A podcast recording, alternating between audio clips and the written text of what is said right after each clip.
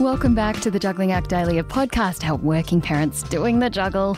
I'm Mel Wilson, editor of Kidspot, mum to two little people who just never seem to tire of me saying the same things over and over and over again. Well, our next guest gave birth to her first child in Feb this year after a two and a half year struggle to fall pregnant. Jesinta Campbell is understandably smitten with little Tallulah, and now she's written a children's book with an important message for her little girl and other children. And Jesinta joins me on the phone now. How are you today? I'm great, thank you. Thanks so much for having me on. oh, no, I'm very excited to be chatting to you because you have had a massive year. You had Tallulah in Feb.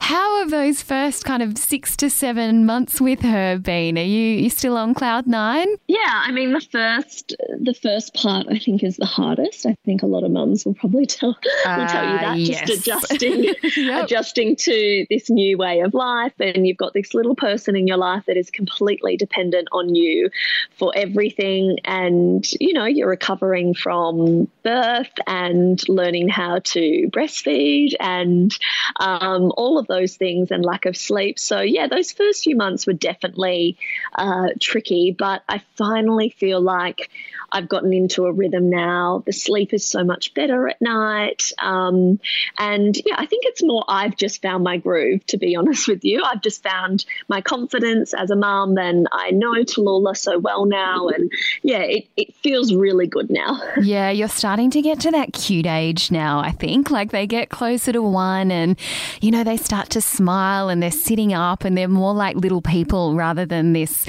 little thing that you just kind of got given with no rule book and you're like, what is my world right now and how does this work? Totally. I think it's nice that she's not as delicate anymore, if that makes sense. You know, when you Oh, have yeah. a newborn and you're just so worried about even how to hold their head and how to, you know, you're just so, they're just so delicate. So now that she's, yeah, at that age where she's rolling around a bit more, starting to almost crawl and, yeah, has really responds to you and making more noises, it's, um, yeah, it's, it, it feels a little bit more relaxing. yeah, yeah, exactly. Like, this is a little bit more what I thought it would be like. And and I mean, speaking of which, you know, you you were very open about the battle that you guys went through to, to fall pregnant in the first place. Has it has it been everything you hoped? Because I, I do wonder, you know, when you're so focused on something and then it finally happens and do you go in with really high expectations or does it does it just make you even more grateful for this gift that you got? Yeah, I, I definitely think it made me more grateful. And even on those days, which you have a lot of as a new mum, where you feel quite overwhelmed and like you're drowning sometimes, um, it made me, it, it pulled me out of those days, I think, a lot because I just remember how lucky I was and how hard it was to get to that um, position. So, uh, yeah, I think it made me more grateful. And also because I had so much time to think about it, it took me so long, like years and years to fall Yeah. pregnant, was that I'd really developed healthy expectations around parenting and what it was going to be like to be a mother. And that fantasy of, oh, it's all just going to be amazing wasn't there, which I think was really good for me because I just. I'd had that hardship of falling pregnant, and then I didn't have the easiest pregnancy in the beginning. It was like uh, it was it was a real reality check, which I think was great because there's a lot of amazing things when you're a new mum, but there's also a lot of challenges that are just really hard, and you've just got to get through them. So I think having that lead up was worked in my favor if that makes sense it wasn't just a whole all a fairy tale and like oh we got married we fell pregnant had amazing pregnancy and yeah, how you beautiful know, is my was- life right now? Yeah, Yeah, yeah, yeah. exactly. And look, COVID did hit not very long after you had her, I, and I've spoken to a lot of new mums who've said it actually ended up being a really nice thing because they you kind of isolate anyway, and then the partner's quite often home a bit more than they would have normally been, so they they weren't sort of experiencing that isolation or feeling that pressure to be around other people.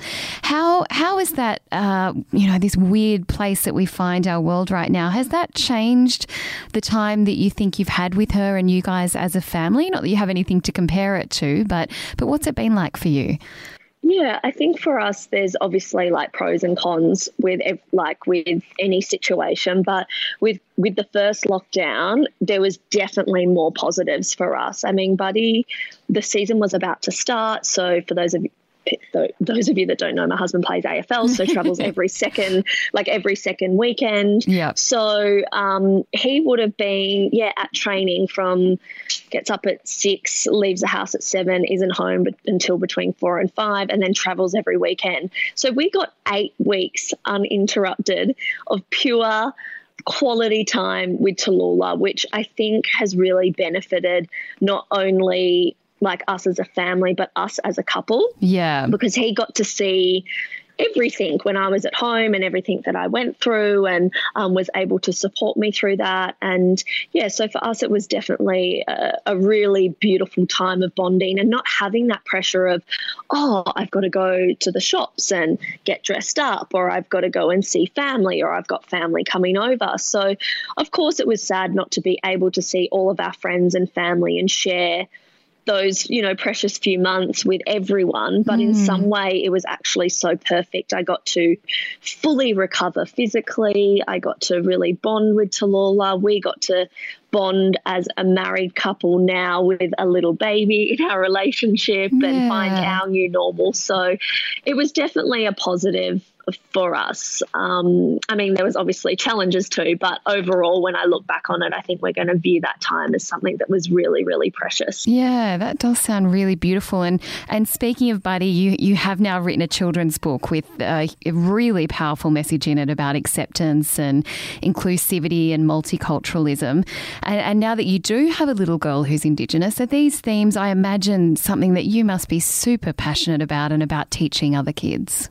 Yeah, totally. I think for us, um, we've always bought books for Tallulah that kind of have those messages in them anyway, because it's just so important for us that she grows up feeling like she is, you know, accepted and no matter if she feels different from anyone else or whether I'm sure there's going to be a time somewhere in her life that, you know, she faces uh, racism at, at some point. So to be able to really instill those messages of self love and acceptance from a young age is really important and also spread them to other children so that maybe their judgment on, um, you know, other children or students in their class aren't as harsh as well, and just learning that um, we are all different, and that is the most beautiful thing about being human. You know, we're not carbon copies of of one another. It's those um, differences that make us special. So yeah, those messages were very, very important to me. And when Lovekins approached me to collaborate on the book, they were really important for the brand as well. So it was just a really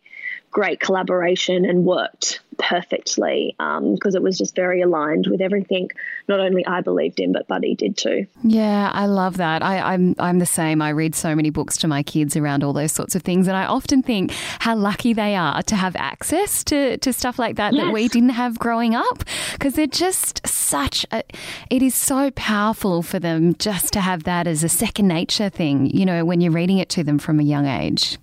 Yeah, and that's the thing about reading to children. It's so, a lot of people think, why do you read to a baby? But it is just so important from those early, early stages to, um, you know, not only have a great appreciation for literacy and books and education, but it's a great way to convey messages to children without having to sit down and have, mm, you know, how, sometimes how do you, yeah, or how do you approach a certain thing? And it's like when it's put into a children's storybook, it's so much more relatable and they can kind of get it. I think it sinks in a little bit more. They can comprehend the messaging a lot better. Yeah, I completely agree. And and just quickly before you go, I mean, I know you've been working with um, with Lovekins on this project.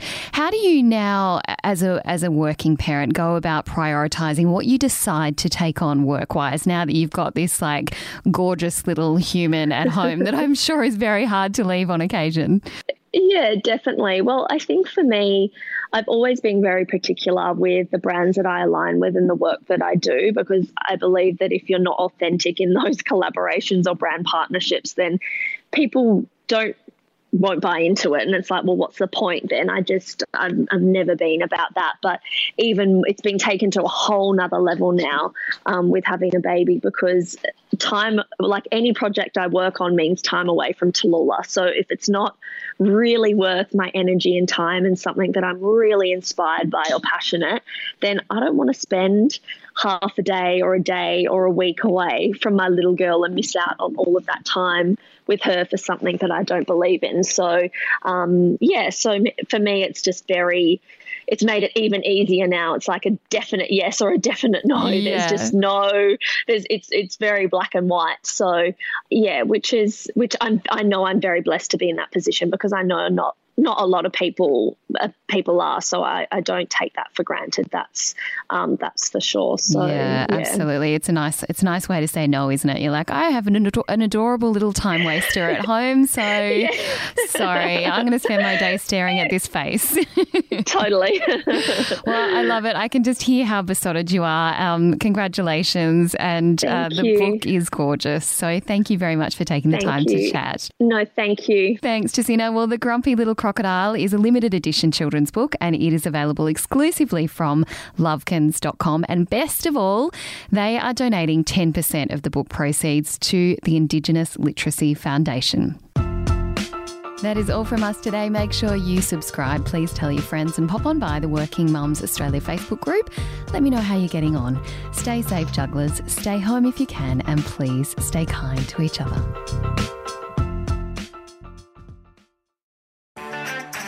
I'm Sarah Le Marquand, editor in chief of Stellar and host of our podcast called Something to Talk About. Every weekend, we publish a new episode where you'll hear compelling personalities, strong opinions, and thought provoking conversations. I wanted to be able to do it in my time when I was ready and speak my truth when I was ready. The topic of when do I become a mum, that is in my mind 24 7. Search for Something to Talk About wherever you listen to your podcasts.